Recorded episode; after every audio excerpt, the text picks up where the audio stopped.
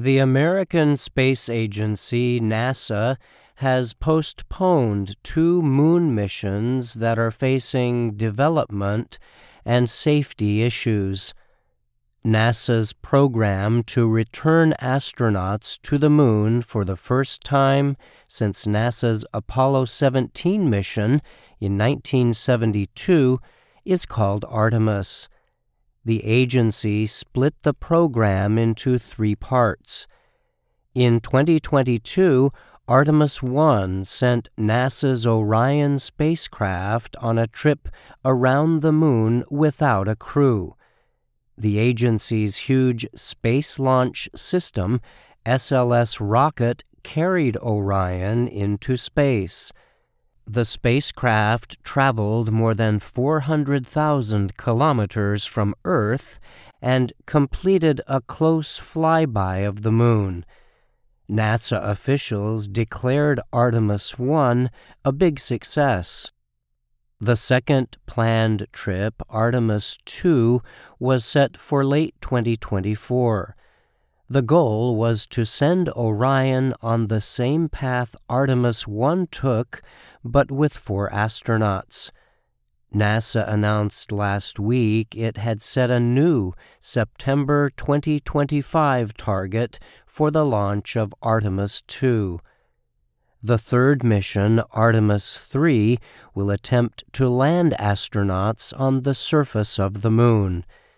NASA says the crew is expected to include the first woman and the first person of color. Artemis 3 was planned for 2025, but has now been pushed back to September 2026. NASA Administrator Bill Nelson said the postponements were necessary in order to give the agency time to deal with several ongoing problems affecting the Artemis program. Safety is our top priority Nelson said. He added that the delays will give Artemis teams more time to work through the challenges. NASA's announcement about the delays came shortly after the successful launch of a private American company's spacecraft that aimed to land on the lunar surface. That spacecraft, called Peregrine, is a moonlander built by Pennsylvania based Astrobotic Technology. It launched January 8th aboard a Vulcan Centaur rocket built by America's United Launch Alliance, ULA. Immediately after Peregrine's launch, Astrobotic officials praised the mission as the first step to becoming the first private space vehicle to land on the moon. But shortly after the launch, a fuel leak was discovered.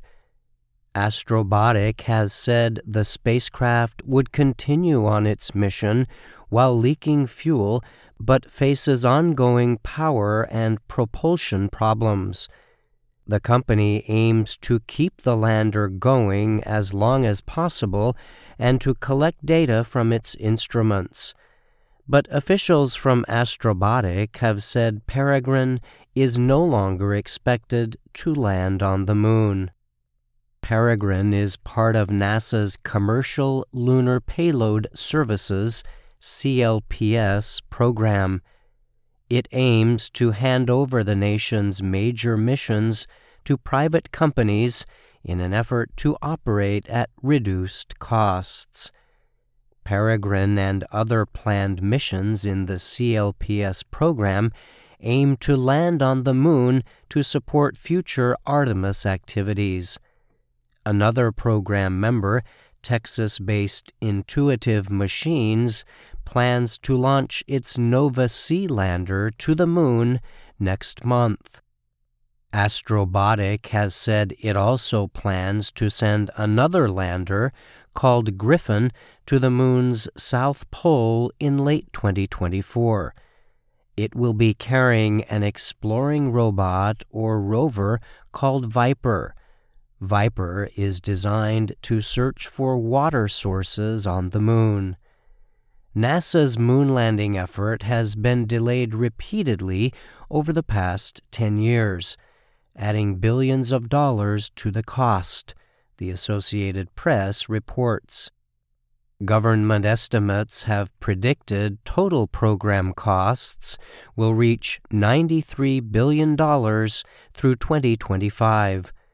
Reuters news agency reported NASA discovered problems with the Orion spacecraft's batteries during vibration tests.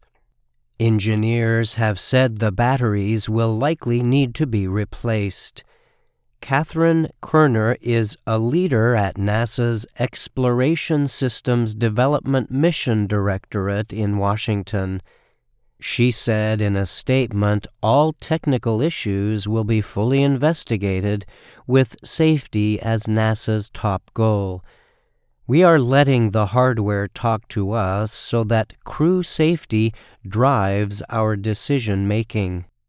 Koerner added, we will use the Artemis 2 flight test and each flight that follows to reduce risk for future moon missions. Even with the delays and ongoing concerns, she said NASA is closer than ever to establishing sustained exploration of Earth's nearest neighbor under Artemis. I'm Brian Lynn.